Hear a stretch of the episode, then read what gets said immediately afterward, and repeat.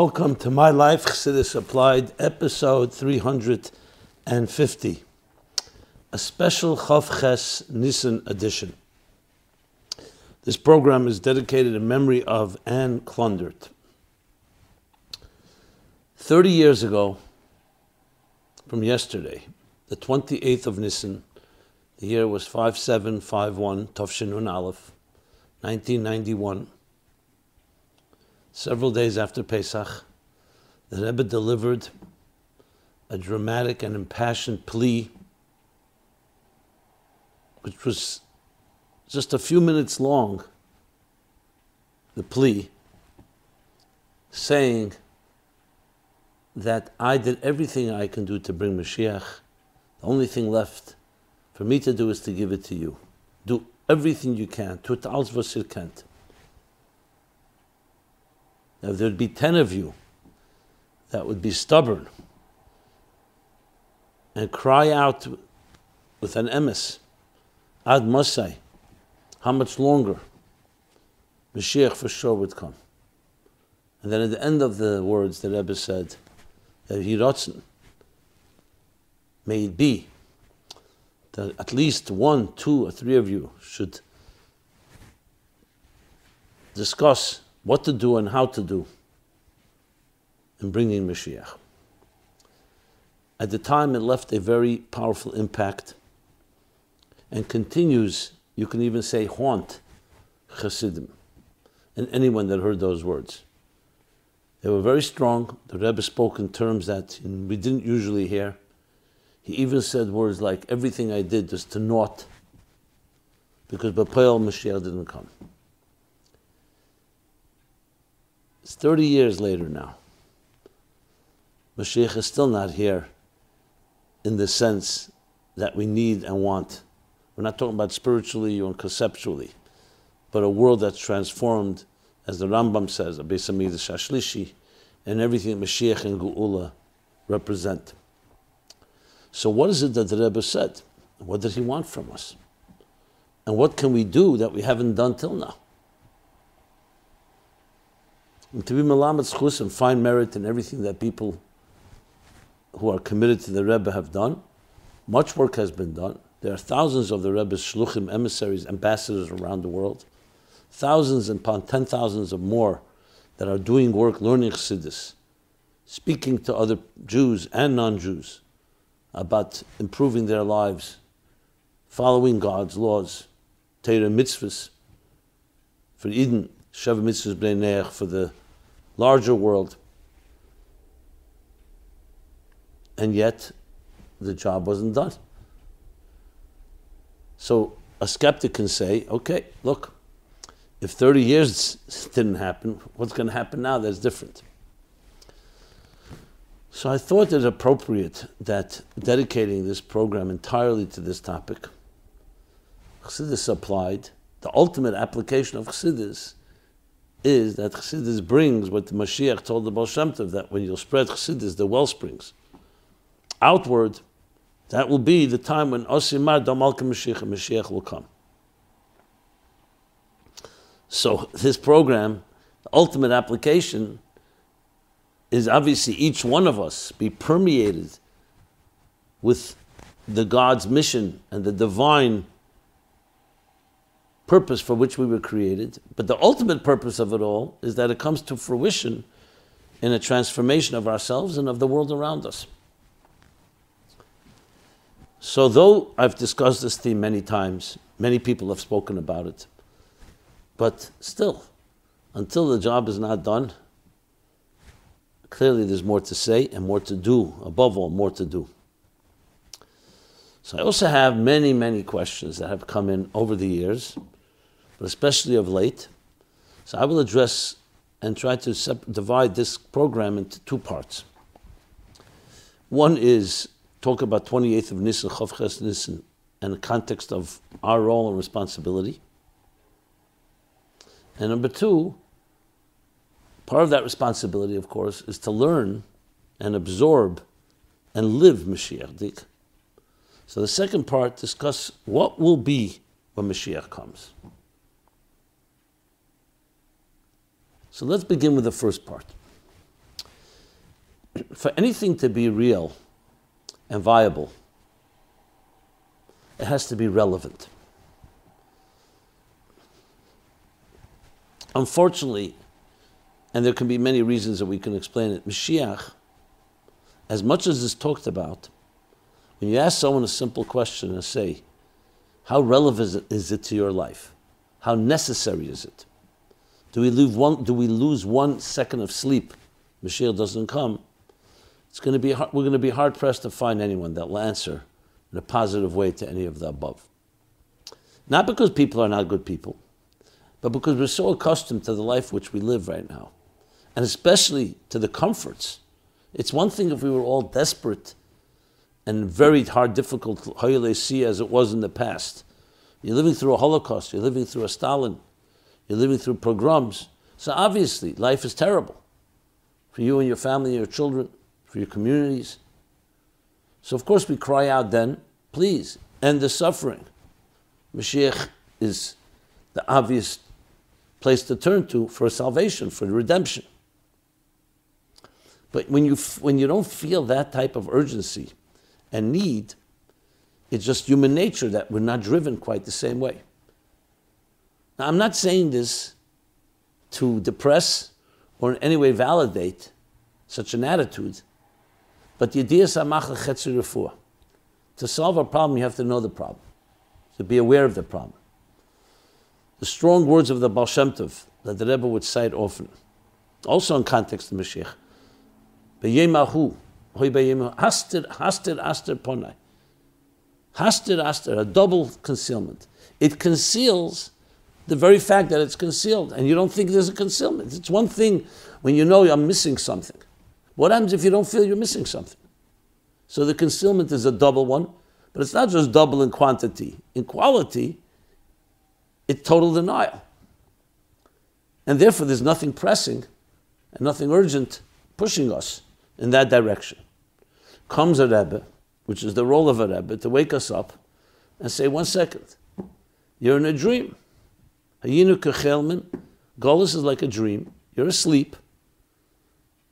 You're asleep, and you feel that you're awake because your life is working, relatively speaking. We're living in comfortable times. Despite the fact, yes, we have our challenges, we're in the middle of the, the COVID 19 crisis and other personal challenges we all have. But overall, it's a far more comfortable life, and we've gotten used to it. It's vital to know that this itself is the challenge. How do we at least become aware that there's a concealment? In the classic words of the Rebbe, Baal Shem Tov that the child is seeking the father that's hidden himself, the example given for Golas, that God hides himself in order to elicit and evoke our passionate search for him. But what happens if the child stops looking because the father has concealed himself so well? Zunte gesucht. Monte gesucht. Sunday the child is seeking. Monday he's seeking. What do you want from the child? The Taina God, the Rebbe said, the Taina our argument is to God. How much and how deep can this concealment be? And yet the Rebbe says, I'm giving it over to you, do everything you can. So the first point is relevance. The second point is that it means you. You know, you could say it's relevant, but I'm who am I? I'm a nobody. With that attitude, everybody can pass the buck to someone else. So, in the words that really let the Chav Ches Nissen four years earlier, Tavshim Zayin Purim, the Rebbe said almost the same words, but then it was not in a dramatic few minutes.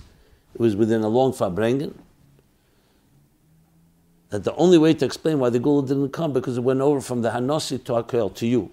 That each individual person has to carry the responsibility in the words of the Rambam that through Maisa Echod, one action, one word, one pro- thought, you can tip the scales and bring redemption to yourself and to the entire world.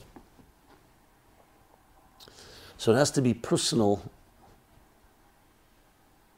That means you, as the Rebbe is speaking to you. If we had those two things in place, the profound relevance and the personalization, that's when people begin to move and act. So this is not meant to be in any form of critique. It's meant to just identify, look at myself as well. It's meant to diagnose. Now, of course, if somebody is already completely passionate in it and doing, so then they're fulfilling, at least they're trying to fulfill what the Rebbe said. But since 30 years have passed, we have to make a cheshbon tzedek, a cheshbon nefesh. We have to have accountability. Accountability goes hand in hand with personal responsibility and the relevance that I mentioned. So then you'll say, okay, fine, let's say I have that, but what do I do next? So, firstly, if you had that, you'd be using your mind over time and bringing people on board and talking to others and not resting one moment. Just like we don't rest when we need something in our own homes or at work or in any area of our lives that we feel that there's an absolute need. So then, how do we get that type of inspiration? One of the ways is by talking about it. So I will talk about suggestions, but I think it's critical to know you can have all the great suggestions, but if people around the table who are hearing these suggestions are not in that place, they have other priorities. So the suggestions may be, may be some ado- some may be adopted, but if you want true adoption, true change, it has to be adopted in a way that's internalized and consistent. So we'll talk about that as well. But I felt most important to begin with the most important aspect of it all. And the fact that 30 years have passed and it hasn't happened yet does not mean anything, frankly, because it still does have to happen. It's 30 years closer to Mashiach. Yes, the Yetzer Hara, that voice inside of us will say, what, the, the cynic will say, 30 years, what do you think you're going to do now? But that's not a voice coming from the, a healthy place. That's a voice of resignation, of dismissal, of apathy, of kalkite, indifference. So, of course, 30 years is a painful statement that it took it take 30 years since that statement and, and the shift hasn't happened. But nevertheless, that does not change. A person who's driven and committed and knows what the Rebbe's words are forever will not be perturbed by that. That's, or at least that's what we have to work on to make sure that it doesn't affect us. So, with that, let me address a few questions. Some of them are questions that are somewhat painful, to be honest, reading them. But people have them, their questions on people's minds. And as I've always done in this program, be honest and candid and blunt. And it's important to address questions. You can't just bury them if you don't like them or you feel they're disrespectful. So I'll try to couch those that are that sense in a way that don't come across as irreverent or disrespectful, but still important to address. And then try to suggest what things that we could do. So first question is one that I've heard many, many times, which goes right to the need. Why do we need Mashiach? Hi, Rabbi Jacobson. We're in the Pentateuch, in the Torah, does it mention the concept of Mashiach? Why do we need to have a Mashiach? If we, refi- if we refine the physical world by doing our part and observing the mitzvahs, then we can accomplish uh, God's goal of having a dir a home in this lowest of worlds for the divine. Can't, can't we still accomplish that without Mashiach? So this may sound like a klotz kasha, a very obvious question. Some may say it's not even a question. If you know the first basics of Mashiach, you wouldn't ask such a question. But this question, interestingly, people have. This alone shows you the dissonance. It's a misunderstanding of what Mashiach is. Because if you know what Mashiach is, that's exactly what Mashiach is. The fruition, the realization of this purpose. That if we refine the physical world by doing our part and observing the mitzvahs and refine ourselves and those around us and make a dira b'tachtenim. That is Mashiach, equals Mashiach. What do you think Mashiach is? It's not just some side event or side party, it's a direct result of that. In the words of the Alter Rebbe in chapter 37 in Tanya, Alter Rebbe says that Hine, Gili Zeh V'Yimesa Mashiach Tchis HaMesim, Gili Erein Sof Elam Hazeh Agashmi, the revelation of the divine in this world, as he explains in chapter 36, that we had a taste of it by Matan Torah, that the world recognizing its purpose, its creator, like a machine following the guidelines of its engineer, of its cosmic engineer. He says, that is totally b'maseinu v'avedesenu, schar mitzvah mitzvah. Because our actions are not disconnected from the result. Our actions, which are, will do what? Every mitzvah reveals divine divinity and God's purpose in creation. You take a piece of food and make a blessing on it. You do a good deed. And so on. That is a piece of revealing the divine and therefore it's directly interconnected because when all that is done and it accumulates, you have the divine revelation in the world around us. So think of thousands of years of people committed to that, each individual in their own way, accumulates into an eruption of the divine revelation. So our actions and behaving a certain way is directly connected. Not just do something and this is this reward. The doing is the reward is a is the same thing as the doing. Is a is not a byproduct but a direct continuation. So every mitzvah we do, think of it like a building block. A small little revelation has entered into this world. Every time you make a choice, that one action, a good deed, a kind gesture, that one beautiful word that you say, that appropriate thought, all releases an energy. It's like a building block. And those building blocks directly equals Mashiach. So in a way you could say you're revealing the Mashiach within you, the Geula within you, and then accumulatively it affects and impacts the entire world. So why do we need Mashiach? Mashiach is, in other words, the realization of the completion and fulfillment of each of the purpose of each one of us and of all of us together. That's not just a need, it's the essence of everything. It would be like someone saying, I invested in a business or I invested in some activity, and it didn't end up the place we wanted it to be. So the, the Ikar Chasim and Asefer, the bottom line is missing. In simple terms, in the words of the Rambam, Mashiach comes, there'll be no more famine and no more avarice, no more war, no more hunger. Well, famine, I said famine. No more jealousy. Because the world will be filled with divine knowledge as the waters cover the sea. In the words of Yeshaya, Hanovi. The entire business of the world will be to know the divine, which means to see the divine and recognize it and know it in everything we do. The divine is not some side thing. The divine is the very essence of it. It's like saying, You have not fulfilled what you're capable of. You're distracted. So Mashiach is the fulfillment of your total potential and purpose of life. Now that is not just relevant, it changes everything if we actually felt that. So, how do we come to understand that? We need to study, we need to learn. Because many of us are doing things that we think is the mission of our lives, and it's not necessarily, it may be the means, but not the end. So studying about Mashiach and Geula comes to make it relevant. That it's not just some fantasy or some, as I said, some reward at the end of the journey. It is the fulfillment of the journey. And the journey is all a piece of this larger Geula and Mashiach. When I say Mashiach and Geula, Geula is the event, and Mashiach is the individual that leads and inspires us and guides us toward that event. But remember, based on what I just said, it's not just an event, it's a process. It's a process. And you and I are a critical component in the unfolding drama of this process.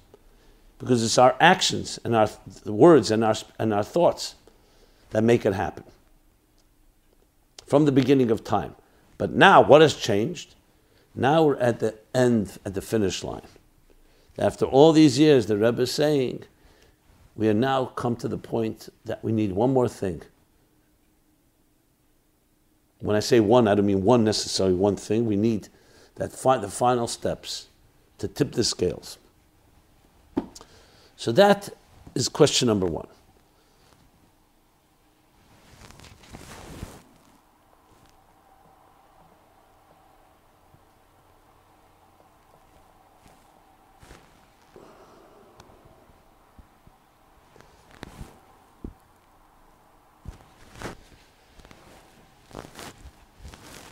So now a question then is the compelling sense of the timing of it. How now are we supposed to believe that Mashiach is coming? Why now more than ever? Well, first of all, the Rebbe's words through those years, especially in the end of 1989, 1990, 1991, 1992, that we have finished the birurim, we have finished the refinements necessary to bring the Geula.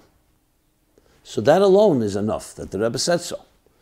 But the Rebbe didn't just say so. He said, if you open your eyes, and all we need is to open our eyes, you look around, you'll see events in the world that all indicate. At that time, there was the fall of the Soviet Union, there was the Persian Gulf War. But overall, and over the years, the Rebbe explained that the advent and the explosion of technology, revolutions in the area of politics and human rights and freedoms, especially benefiting Jewish people, the Jewish people, and many other trends that have only accelerated are all indicators that we're at the threshold. That too needs to be studied because you can look at it all and say either it's random or dismiss it but when you connect the dots, you see a pattern emerging. The historical pattern of a world becoming more and more refined, come, traveling more towards unity, communications, tra- uh, the, the technology, as I mentioned. Because of limits of time, I'm not going to go through all of that, just key highlights. So now is more than ever the opportune time for Mashiach to come which of course explains what the Rebbe said, Chavches this. Why? Now I've done everything, the Rebbe's part, now it's up to us, because there are things we must do. Which leads us to the next question, and that is so what did the Rebbe mean with the words do all you can?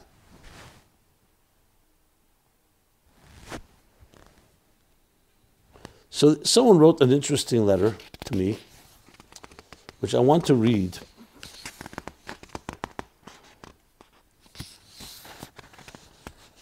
At least briefly. He writes, Erev Chav Ches Nissen thoughts, 30 years, 10 to the power of 3. Quoting the Rebbe, and may it be the will that at the end there will, there will be find itself 10 Jews that will become stubborn and say that they must bring to fruition, accomplished by God, then it is as written in Scripture, a nation that is thick-necked and stubborn, and I will excuse our transgressions and our sins, and we will be forgiven. It is then a sure thing that God will bring down the true and full redemption really immediately. And may it be the will that will find that we will find between you that there will be found between you, nevertheless, at least one, two, three, whom will will give a suggestion what should be done and how it should be done. The quote I said earlier. And, and furthermore, and above all, which is the primary thing, that it should be brought to fruition and it should be really immediate with happiness and good heartedness. That's the last words of that Sicha Chav Chesnis. So he writes, this is from the famous Sicha of the Chav Chesnis, and the Rebbe is clearly spelling out a plan of action, like any CEO does starting, does starting his organization by laying out the business plan. However, albeit this plan it's very clear, which is very clear in terms, it is multi-layered in complexity and objective. And I'd like to present an essay for you to read, a plan of action that a COO can read, follow and implement, and hopefully the organization can execute the business plan. Goes on to talk about the 10 people and about the 10 faculties that each of us have to actualize. It says like this that there are different types of people. For example, you have a person that is a giver by nature. That by him is more prominent chesed, by someone else may be prominent, more prominent, a different feature. From the finite amount of people that the world is made up of, there are 10 groups that it is formalized in. Within each group, there's a leader of that group.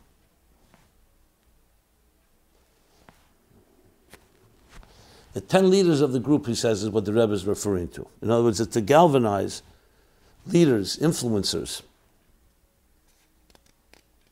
and that they'll be stubborn and completely unwavering commitment to doing this. That's point number one. Then there are the one, two, three people, he says. These are the strategizers. And he compares them to Chachma Bina Das, conceiving of an idea and then implementing the idea.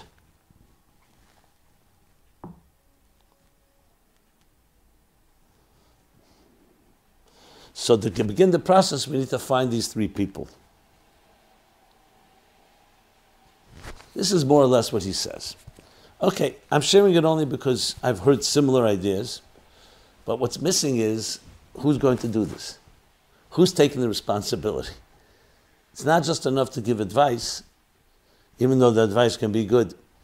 What I find that was lacking is that nobody feels that they are the head of this company. They feel the Rebbe is the head. He gave it to us. We don't know what to do. Nobody has assumed the responsibility in that fullest sense of the word. So, what I would like to say, and I've said this many times, and I'll say it here very directly. There are two angles to this that is critical that each of us, uh, uh each of us assimilate into our beings. One is personal responsibility, what you as an individual can do. The second is responsibility for those around you. And both are vital. Let's start with the personal. The Rebbe's words, Purim Tavshem Mem Zayin, was quoting the Rambam. And now it's clear that we have to tell every individual. Now, the Rambam was here from the for, thousand, for over a thousand years. But the compelling sense of urgency that each individual needs to know that you are responsible. Your action, your speech, your thought can and will tip the scales. So, number one is how do you get people inspired to feel that responsibility? And what is the challenge here? Is it inspiration? Is it educational? Is it marketing? All the above. When you see this as the company, so to speak, we'll call it a company with a product, or in words that the Rebbe used when he spoke to CNN, increasing in acts of goodness and kindness, then you have what you need. So, what motivates people? This is what every business and every product and every part of this world is trying to figure out. And there are many people that have. So, that's number one. Now, do we have to wait for a whole strategy? No. Right now, as we speak, every individual has to take this to heart, is to share this with their children, the personal responsibility of your actions and your behavior. The next step is your influence on others. And here, of course, there's differences. There's some people their influences on their immediate sphere. That could be family, community, the place they work, the place they uh, study, their network. And then those that have a far wider network that can reach more people, that are influencers, teachers, educators, thought leaders.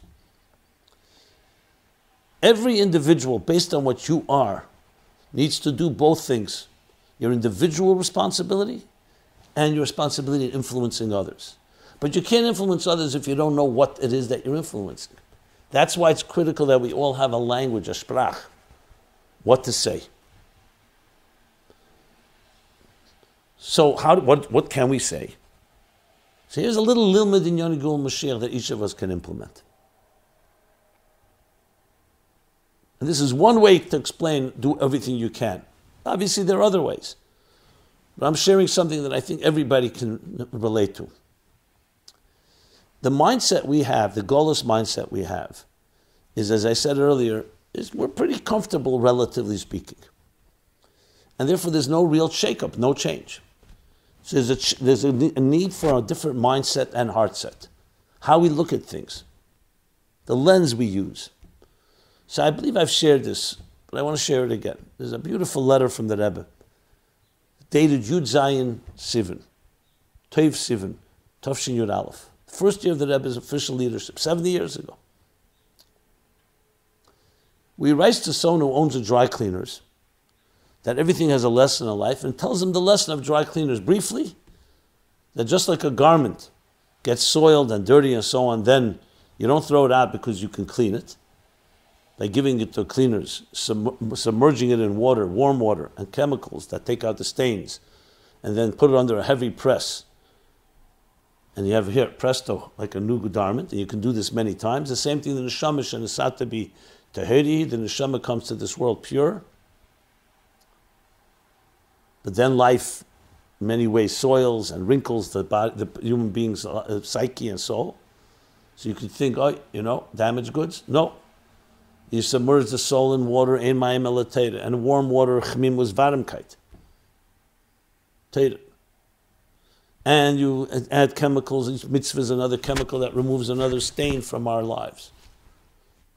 And then you put it under el teda, kabbalas ol, the yoke, responsibility, accountability to a higher to a higher power, and that creates and refreshes the soul.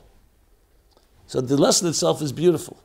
But I remember walking in my neighborhood and seeing dry cleaners. I never looked at a dry cleaners the same way again.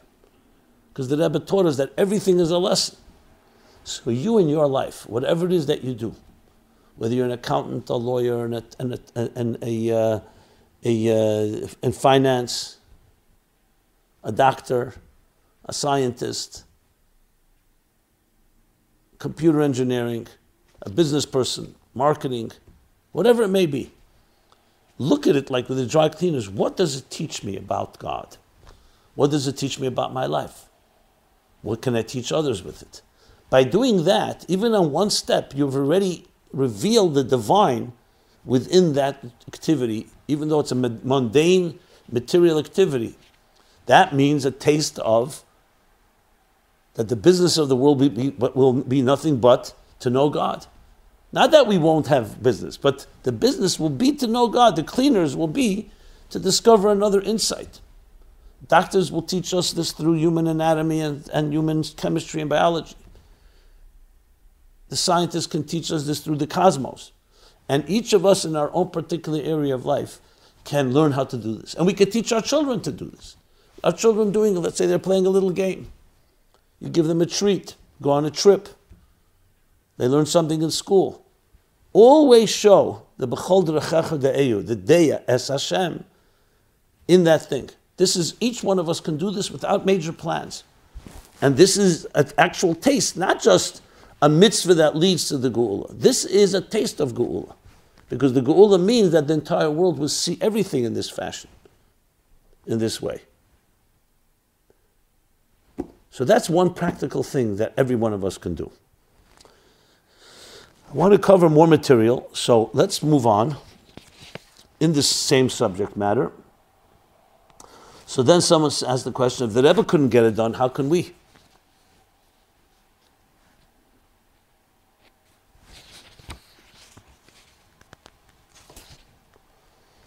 Well, the Rebbe said he did everything he can. As a leader, he taught us, he initiated programs, whether it's the camp mitzvah, mitzvah whether it's shlichus, whether it's the very union of spreading the Shev Mitzvahs B'neiach and Geula.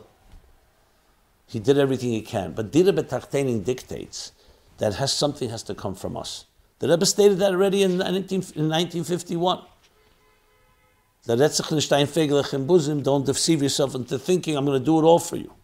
There has to be something that comes from us. So this is not a question if the Rebbe didn't do it, how could we do it?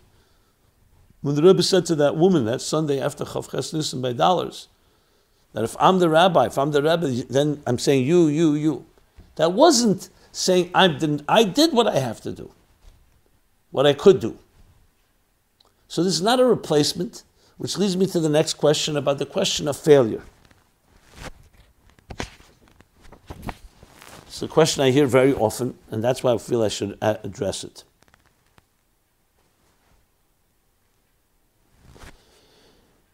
Regarding Chav Chesnisim, was the Rebbe's message of I have done everything I can and now I turn it over to you a public admission of failure on his part? And I add, God forbid. Or rather, was it God sending a message to the Rebbe that God doesn't want the Rebbe to bring Mashiach? He wants all of us to do something to participate. Neither of the two. The Rebbe is a Rebbe and a leader. And God forbid the Rebbe is not even suggesting he's abrogating his responsibility. He's saying that there are things that are responsible, the leader is responsible. If the Iskashus would have been complete, that may have been enough, as he said, put in Mem Zayin. Since it's not, something goes to each one of us that we must do. That's why we're here. Now, I know people don't necessarily like responsibility, so they keep saying, let the Rebbe do it. But the Rebbe is telling us there is a responsibility that each of us has. So, no, for failure, chas v'shalom. The Rebbe gave his whole life to Yiddishkeit. So Says nefesh for everything. The dedication to the previous Rabbein, all the way back to Moshe Rabbein. Purpose of creation. The Rebbe would say failure. It's a process. The process continues. What has failed was that we didn't finish, we didn't cross the finish line. Compared to that, everything done is still to naught because it's not finished. It's like you finished 99% of the job, but we have to, but we need the bottom line. The Rebbe's message on Chav Ches was very disheartening, another person writes. If the Rebbe was a brilliant and very holy tzaddik, and who definitely had the tools to bring Mashiach but was unable to get the job done, then how are we supposed to accomplish bringing Mashiach as layman with a more limited skill said than the Rebbe had? So the answer again, it's a partnership. It's not either or. What is a Rebbe and Chassidim? What is Moshe Rabbeinu and the people? They each have their role. Moshe's role is to teach, to guide, to inspire to initiate, to get us going. This whole talk, even the fact that we're being told it's our responsibility, who's telling us this? It's coming from the Rebbe. We didn't come to it on our own. So that doesn't change. This is the mistake people are making, simplistically understanding the Rebbe saying, I couldn't do it, so now you do it.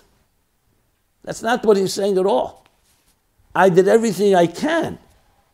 And now I give it to you the responsibility is either that only you can do or the things that we have to finish.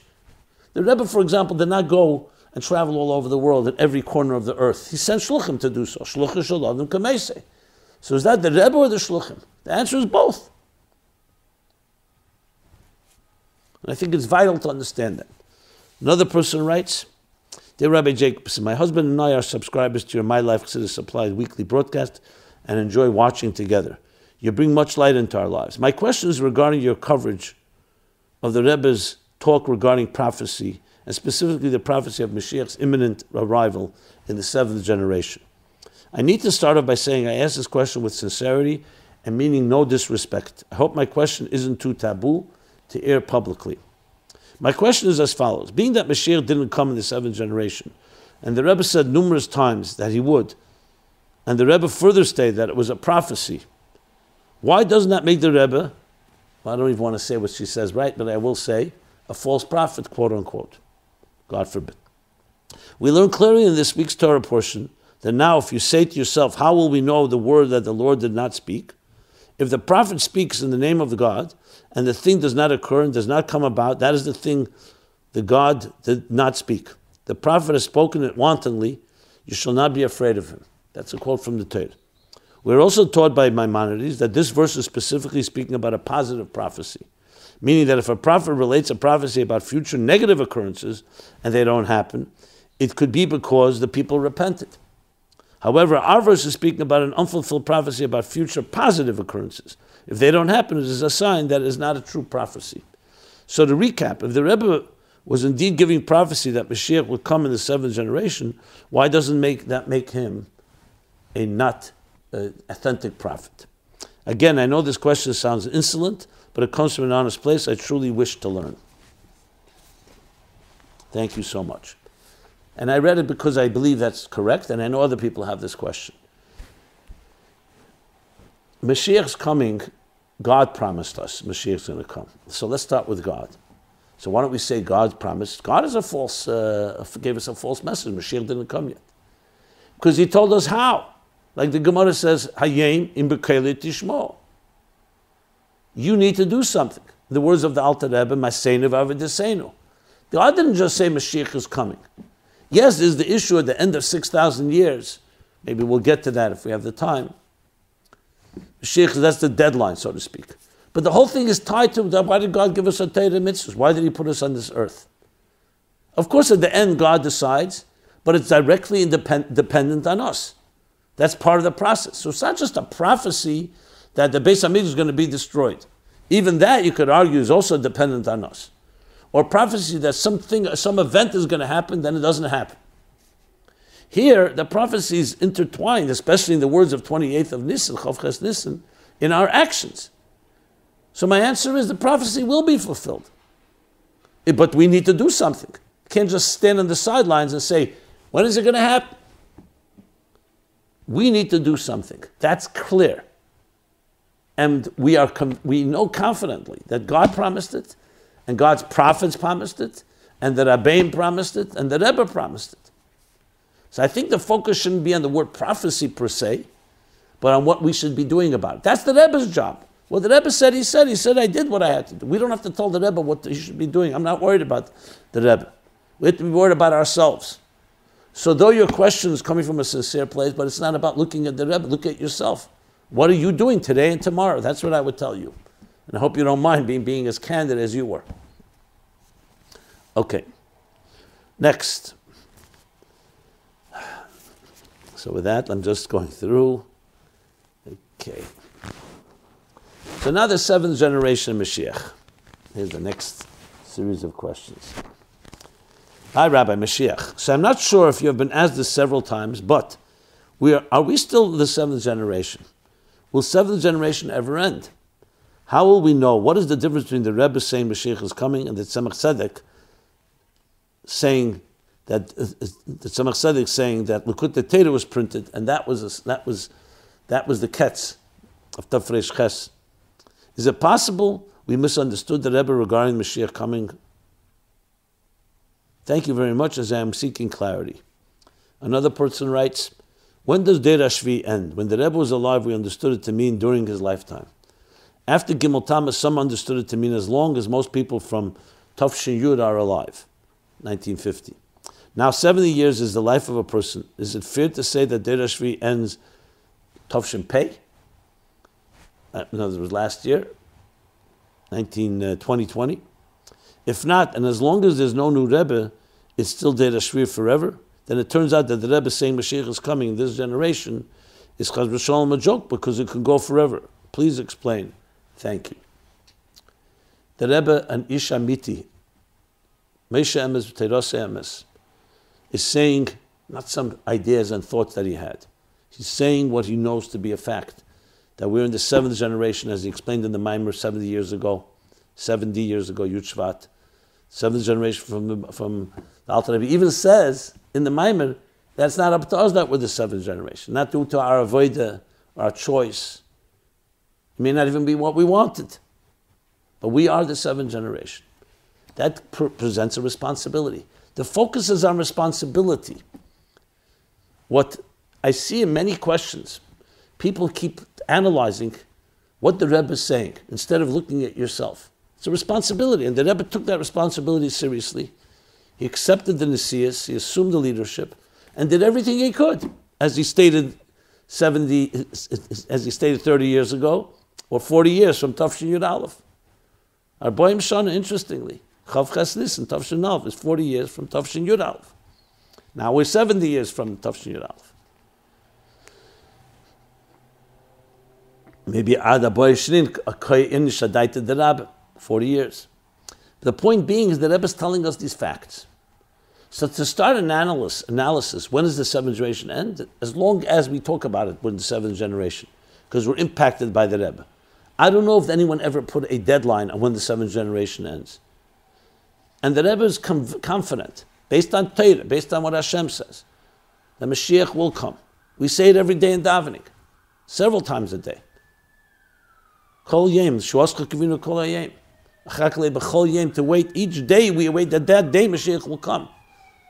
Now we're all sincere about it. Is another question, but that's what it says. So I'm not sure why we're wondering whether this is this, whether this, whether this has been fulfilled, not fulfilled. There's a job to do. There's a job to be done. That's the only question that remains. Will you do it? And I believe when we, you, and I do it, we are that Deirashvi. I can't answer the question. I was never, we were never told when this Deirashvi ends. Maybe it ends when Mashiach comes. Because that's where the purpose of the Deirashvi, to bring Vishachanti B'Seicham. Okay. I will cross reference on this topic to episodes 22 and 23, 216, 292, and 294. You go to chassidusapplied.com, you can find the archives of all these episodes. I will at the end cross reference to many other because I've spoken about this topic many times over the past eight years since we began my life Chassidus Applied. Timing of Mashiach. What is the concept that if we don't earn Mashiach coming sooner, he will still automatically come at the year 6000? Also, since we are taught that all the miracles that happened during Yitzias Mitzrayim, the exodus from Egypt, will repeat during the final Geula, is it fair to say that since God ended Yitzias Mitzrayim 190 years early, so a similar early ending of the final Geula is applicable, which would change the automatic arrival of Mashiach from 6000 to 5810, which is 30 years from now, unless, of course, we earn it earlier. Another question in this family how can we believe that Mashiach can really come before the year 6000? Dear Rabbi Jacobson, thank you so much for your thought provoking and inspiring classes. I've learned more chassidus from your classes than from my, all my years in Lubavitch schools. My question is about the coming of Mashiach. Why should we believe that Mashiach will come before the year 6000 if Hashem has a plan of him coming then? I know the concept of Be'ita and Be'achishena, which means coming in its time or Achishena coming before its time, quicker. But if the generation that witnessed the miracles of Yitzias Mitzrayim and Matan Torah couldn't manage to keep more than one Shabbos and be unified, how can we believe that we can accomplish that? I know we're, the, we're midgets, we're the midgets on the shoulders of giants, but the fact is that if Hashem is waiting for us to do our part, we're going to be waiting. How can we believe that Mashiach can really come before the year 6000? Again, and this is, I really sincerely respect and encourage questions, but I need to point out all this question yet again, not one mention of your personal responsibility, our personal responsibility. It's analyzing something as if it's not connected to me, analyzing someone else's words. That's the most important, glaring thing that jumps out at me. But to answer the question, the whole purpose again of creation, why did God create a, a world? Why did God create the human being? Was not for God to bring Mashiach. That's a promise. And actually built into the system. The Gemara says, the whole world was created for the purpose of its realization of its purpose. And who realizes it? Who fulfills it? The human being through Torah and mitzvahs. It's the, it's the base, the bottom line of all of Yiddishkeit is that there's a partnership here. God provide, creates, gives us the plan, gives us the instructions. God's chosen leaders are those that pass it on to us, inspire us, are living role models and examples. But it's we that need to implement. so it's not about, okay, 6,000 years pass, shit ofishin hava alma, 2,000 years Toyu, 2,000 years Toyu, 2,000 years Mashiach. That's the period of time that God created the world. And He said, in this period is when I want you to do it, and you will do it, and you'll do the job. And every generation, from the beginning of time, even Adam Chav and Gan Eden, had they not eaten from the tree of knowledge, Mashiach would have come. It could have happened the time of Moshe Rabbeinu. Could have happened during its first base, Beis Hamikdash, the second Beis Hamikdash. Lo we didn't merit. We didn't do what we needed to do. We made our mistakes. So it's always dependent on the human being. And we're always hoping that we do. We don't say, we're sitting back. Why are we here? We're here to sit and watch a film, a narrative that's not connected to us. And that 6,000 years in, here we are sitting. Okay, the Mashiach has come. No, you and I are part of the story. We're part of the drama. And we impact it.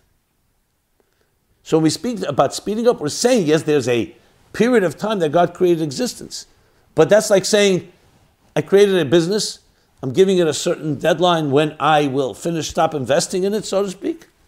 But now, do the job, get the business going. So you're going to wait that business will become successful without us? No, that's your job is to make it successful and profitable long before the deadline. Then there's a discussion what happens after 6,000 years, which is not really relevant to this, this point here right now. Okay. Again, personal responsibility. That's what's demanded. Chavches is said so clearly, the Rebbe. Tut als was can. Do. So analysis is good. We are smart people. We like to understand. But never at the expense of doing what you need to do. Okay. Let's move on. Okay, this page, this page.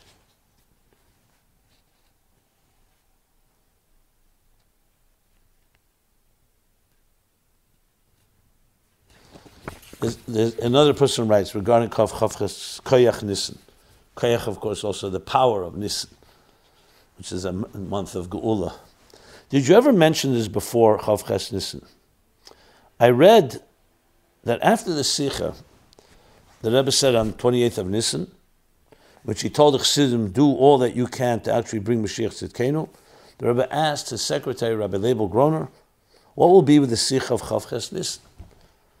Leibel told the Rebbe that after the Rebbe left the beis medrash that day, that night, that evening when he spoke to Sicha, everyone sat down together, the Rabbonim and Mashpim, and broke their heads to understand what we need to do to bring Mashiach.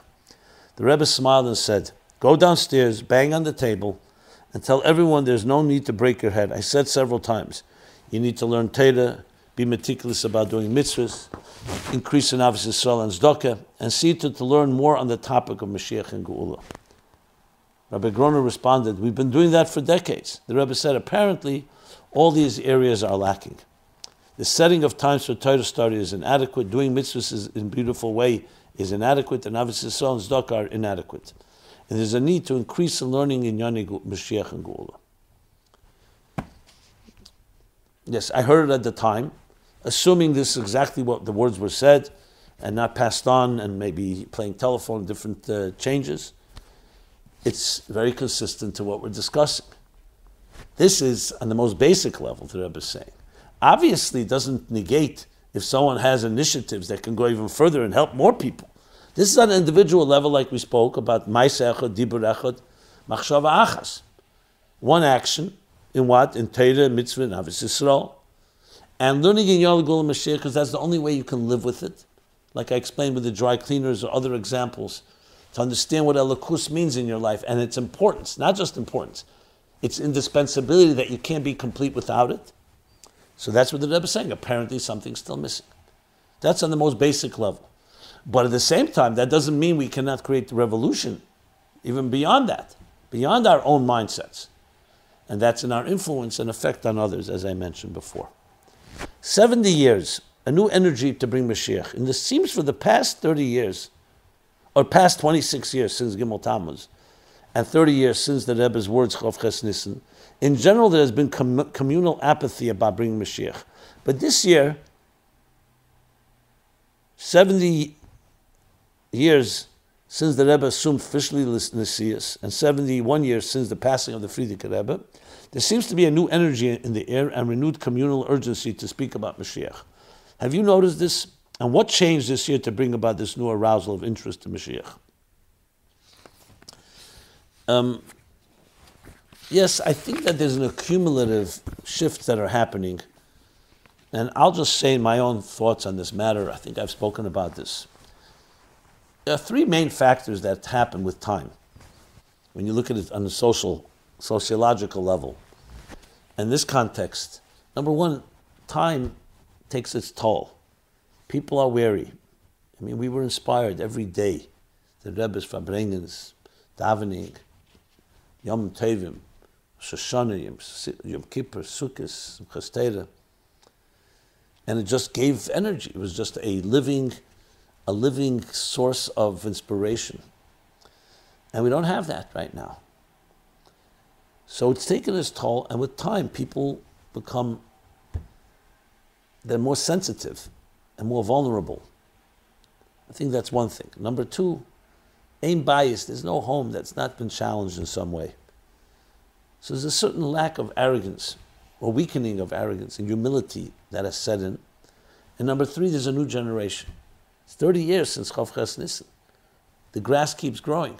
And a new generation, in many ways, is not jaded by the politics, by the doubts, by the weariness that the previous, their parents and grandparents have experienced. I think all of that accumulatively, plus the fact that Chassidim Chassidim, they want to do what the Rebbe wants. Whether they know exactly how to do it or not. We may be uh, a Der Yosem, an orphan generation, but they still want, and I think accumulatively, all of that coming together is creating inspiration that didn't exist earlier, or at least not to that extent. People feel we need to finally do what the Rebbe wants us to do. So there's definitely a deep frustration, and I think accumulatively with more and more people having it, the type of collective frustration that leads, and I mean in a good way, that's leading to some openings and shifts in listening to each other, less locked into your own way. That's only one way to look at it. People are also warmed by that and have been, been very uh, hurt, drained by these disagreements that have ended up not going nowhere. So that's my response, and I hope it translated, as I said, into personal responsibility and speaking to each other and doing everything we can in every possible way. What does increasing in acts of goodness and kindness mean in practical terms? Hi, Rabbi Jacobson. We were, ha- we were having a conversation today with some girls, and a question came up that we are searching for answers to. We decided to send this email to a few people asking for your thoughts on this subject. We were discussing the Rebbe's message to the CNN reporter that Mashiach is ready to come now. It is only from our part to do something additional in the realm of goodness and kindness. Our question is acts of goodness and kindness. How would we, how, how would we quantify acts of goodness and kindness in practical ways that have meaning to the entire world? What are some practical things that the person on the street can do in the realm of goodness and kindness? We were discussing that we live in a world where people define good and kind in different ways. What is good and kind according to Torah and Chassidus? Thank you so much.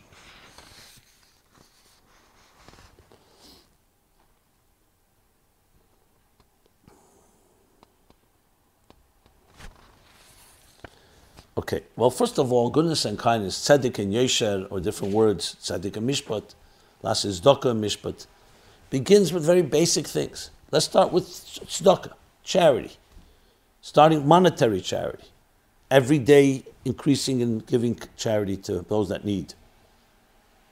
Could be an individual, it could be a cause. Charity could also be with giving your time, giving your advice, volunteering.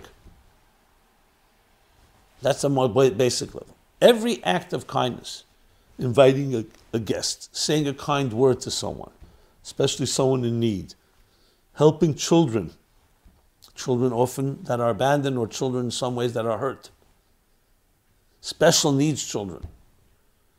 I mean, the list goes on.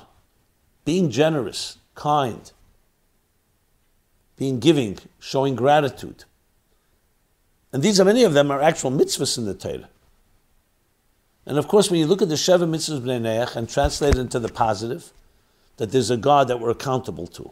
The Rebbe's words, moment of silence, an eye that he hears, an eye that sees and an ear that hears. Accountability.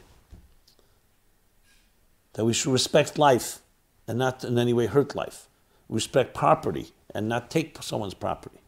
Expect, respect marriage, sexuality, intimacy. Respect wildlife, animals have systems of justice and law. These are all acts, overall, they're all about goodness and kindness. What's the opposite of goodness and kindness? Selfishness, narcissism, self absorption, hurting others just for your own benefit. I think pretty much anything that's not the opposite of goodness and kindness is goodness and kindness. That's on a very basic level. Okay. Out of all the things we can do to bring Mashiach, what is the most pressing of them? Can we prioritize mitzvahs in this way? Well, first of all, there are mitzvahs that are directly connected to bringing Geula, like Zokim and Karevis Sagula. There's other Tzim b'mishpat tebad v'shaveh b'tzdaka. It's learning Torah, halacha, tzedakah, charity, as I just mentioned. There are mitzvahs that are directly connected. Avis Yisrael, Avis Chinam, loving others unconditionally, counters the sinas chinam, the wanton and unbased hatred that people had, meaning for no reason. By countering that with no reason, love for it counters that, which destroyed the Beis Hamikdash, the second temple. And the list goes on. Specifically, in context of 28th of Nisan, the two main things that the Rebbe spoke about following that day was learning in Yoni Gul Mashiach, not just to learn about it, but to become aware, so then you can live with it, and living by it, and that's increasing in acts of goodness and kindness, at home, at work, the street, in every possible way. That's the simple answer based on what we said before. Can, can we trick God into sending Mashiach? For example, if I say a bracha while holding a cup of water, and have, and I have in mind that I'll finish drinking the cup of water in Israel after Mashiach comes, will God then send Mashiach to prevent me from making a bracha levatala? I've not heard of that uh, method. I've not heard it. There's the story of Yisrael the Helik Ruzhiner when he was Rabbi Yisrael when he was a child. So he made a bracha and they gave him the apple once he made a bracha. So in concept, there's the concept like that. But since we didn't hear the Rebbe saying such type of methods, tricks for sure are not the key here. The key is to doing what you need to do. If you said that I want to make a bracha, I want to become aware of godliness in everything I do, and so on, that is what the Rebbe told us we should do. I don't know if this method exactly is the way to go. But it's an interesting question. I would love to hear other people's input and feedback on that.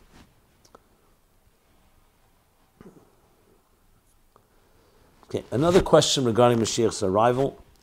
Hi, Rabbi Jacobson. I've recently discovered your weekly podcast and I've been hooked ever since. Thank you so much for your clear and insightful answers on such a wide range of important topics. My question is as follows. We have been taught by our Rebbe that we are in the time right before Mashiach and Mashiach is waiting at the door.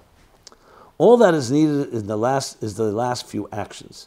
I also remember learning in Jewish history class about the rise of Zionism and that religious Zionism believes that return to Eretz Yisrael is a schalta de Geula, the beginning of the redemption. I know that this idea was rejected by a Rebbe, and I understand why. The proof being that the modern state of Israel has not, was not built on Torah true values.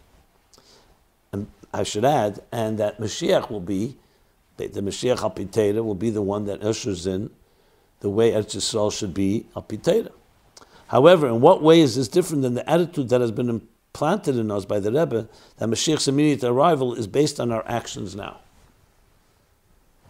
I'm not sure what the question is. The difference is very clear. The Mashiach coming through our, our actions is what we've always been told. Hayem im tishmo, by following God's laws, by following God's instructions. Our actions and our work, that is what Mashiach is totally in that. The establishment of the state of Israel, without going into the details of that, not based is not the. If you said that the Jews all committed, we're going to do everything possible to bring the Geula through our Torah and mitzvahs is one thing, but the establishment of the state is not per se that. Furthermore, even if the establishment of the state was based on Torah and mitzvahs, it's only Mashiach, only God that sends Mashiach. We can't do that on our own. The Rebbe did not say we are bringing Mashiach and we can force Mashiach's coming. What we can do is do what we need to do, and Hashem will respond by sending the Geula. That's the difference. So number one, the actions are about Torah mitzvahs, not about other things. And number two, the actions lead to it. Direct result, cause and effect, as we've been discussing.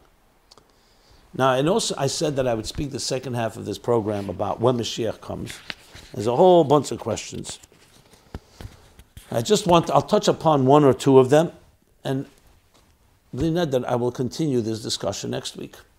Why not? Mashiach comes, and obviously these questions maybe will be answered, but regardless, it's always good to discuss, so we'll just continue. Will everyone, when Mashiach comes, so I have a list of questions when Mashiach comes, a whole bunch of will, will, will. Will everyone know immediately? When Mashiach comes, will everyone know it immediately, or will only enlightened people know it? based on the halachas, based on what we're told, Mashiach in its full sense, Vadai Mashiach, everyone will know it because he's the sign of that is he's going to rebuild the third temple and he's going to gather all the Jews, all the exiles back to Eretz Yisrael. So that's not something you can really uh, keep a secret. The enlightened people perhaps know, as the Rebbe did, and knows that we're at the threshold, and they see the, the, the signs. But even that, we've also been told. So that's the answer to that. Will we have time to pack our bags? I've heard that some people keep packed suitcase by their door, a packed suitcase by the door, so that when Moshiach comes, they can immediately be ready to go to Israel. While I feel this is a beautiful expression of amun, of faith, I also wonder if when Mashiach comes, won't he give us at least 10 minutes to throw a few pair of gatkis into a bag and head to the airport? Has the Rebbe ever discussed the idea of keeping a packed suitcase ready to go? So the interesting thing is, yes, there were people who did that. The point of Mashiach is not behavior that's reckless necessarily. The same time that we're told Mashiach any second, the Rebbe also said we build moizdes and permanent institutions, not just rent, we buy, we purchase, we build. And he explained, the Frierdiker Rebbe answered, so how is that consistent with Mashiach coming any second? Because al Hashem yisu, al Hashem yachnu.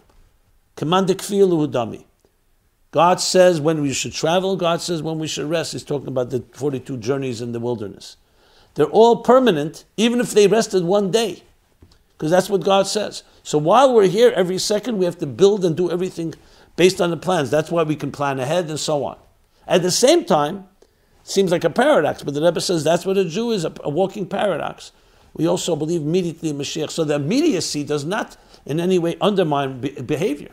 You have to plan your children to go to school, summer plans, other plans that we have. So say, one second, what's the faith? Mashiach comes every second, we should be standing by the door with packed bags. Both are necessary. The immediacy, but not in a way that undermines the present following the guidelines. We know we prepare for Shabbos. The same Mashiach may come on Thursday or Friday. Why do I prepare for Shabbos? For the reason that I just said. Not because we're oblivious of Mashiach, but because that same Torah tells us to do both. So that's the answer to that.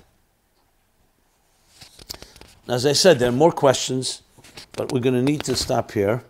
I will just conclude with a connection to being that this week is also Beis Iyar second of Iyar, the, the Rebbe Maharash's birthday, and Tazriya Mitzera. So briefly, briefly, Beis Iyar Lechatchila Ariber was the Rebbe's famous statement that he would repeat from the Rebbe Maharash. He would call the Rebbe Maharash, his whole life was a Lechatchila Ariber. What's Lechatchila Ariber if not Geula? The kennen nicht darüber, nicht darunter geht, The world says, meaning the world, the behavior of the world, behavior of Golis, the behavior of routine life, is that you first go below, and if that doesn't work, you go above. In Ichzog, I say, why wait? A Geula Dika attitude does not go step by step. If it doesn't work in a very simple way, I'll then go in a much more broader, expansive way. Geula thinking is to go with an expansiveness, knowing full well that Mashiach is going to come and we need something to be done. And sometimes we have to think big. Think big doesn't always mean big in numbers. Big means also a shift, a qualitative big. It's one connection. So Geula is the ultimate lechatchil riba. Sazriya mitzayir, the Rebbe explains, Sazriya, Isha ki Sazriya, v'yolda zachar. Isha is Knesset Yisrael, Malchus, Eden, the Shamis. When they conceive and give birth, and what's born? Zachar. That the shir, La'asad Lavi will be a shir zachar, a permanent song, which is ind- indicative by the word zachar. So Sazriya is the birthing and the conceiving of the Geula. Mitzera, which seems like the opposite, but the Gemara says in Sanhedrin that Mashiach will be like a Mitzera, assuming our pains, our transgressions. Because Mashiach is born out of the pain of Golos. So Mitzera has the element, yes, of a negative element, but also that comes transformed and has the power to transform even the most negative. Nega is the lowest thing. Elamata nega says the Sefer Yetzirah. There's nothing lower than leprosy than Mitzeda. And Elamayla Einig. Nega becomes Einig. Keset, Atik, Primius Atik, the revelation of the Geula Amitis Vashleim. Discussed more of this in, in, in episodes 111, 157, 206, 256, and 304. I want to give some cross referencing to the general topic of Chav Ches Nissen episode 64, 159, 162, 258, 294, and 305. And general topic of Mashiach, we're going to continue. I just want to conclude 30 years, 30 years. It's a lifetime. Hey b'shleishim shana. Shleishim l'kayach, kayach nissen. But you and I are here, and we have to look at ourselves, and we talk to each other heart to heart, to do everything possible. I, what can I tell you? I feel many ways, in a good, healthy way, frustrated.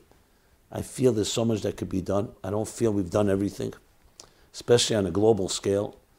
God blessed me with opportunities through Torah Meaningful Life in other ways. And I feel there's so much that can be done. We have a big world of 8 billion people. We have a wake up call that unprecedented with COVID. And there's much to be done. So if anyone has ideas, please share them with me. I'd be happy to share them with everyone. I have to be also partner in implementing, because it's all about implementing. Hashem should help. That the Rebbe's words, the words of a tzaddik are forever. The Rebbe's words 30 years ago, yesterday, should finally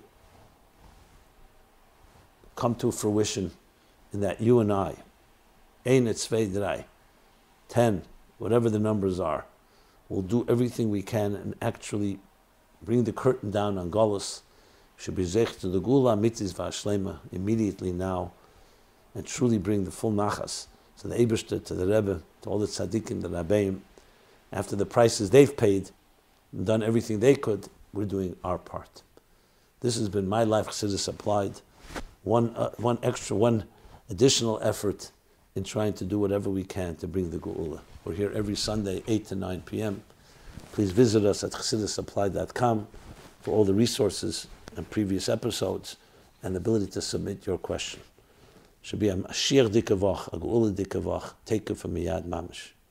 This program is brought to you by My Life, Chassidus Applied. Please help us continue our programs. Make even a small contribution at chassidusapply.com slash donate.